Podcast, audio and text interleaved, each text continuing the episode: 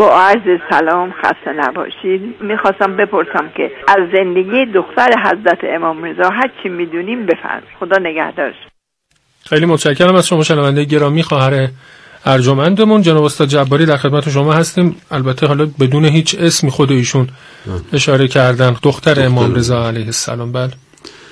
عرض می‌کنم که در این که برای امام رضا سلام الله علیه دختری بتوانیم به لحاظ تاریخی ثابت کنیم میشه این کار رو کرد با توجه به برخی از اسناد حدیثی که درباره ایشون وجود داره. نام ایشون در چند حدیث آمده به نام فاطمه بنت علی ابن موسی علیه السلام.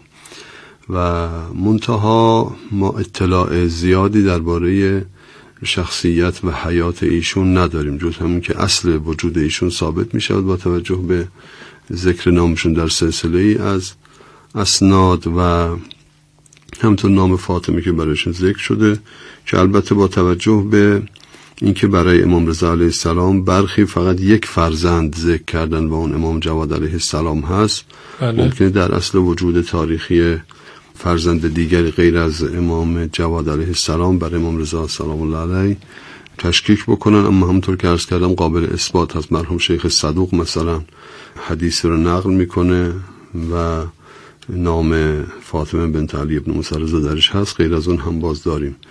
سندی که نام ایشون درش وجود داره. بله اطلاع بیشتری نداریم درباره این شخصیت. خیلی خوب. ممنونم از شما جناب استاد جباری. ان شنونده گرامی ما هم پاسخ سوالشون رو شنیده باشن. خب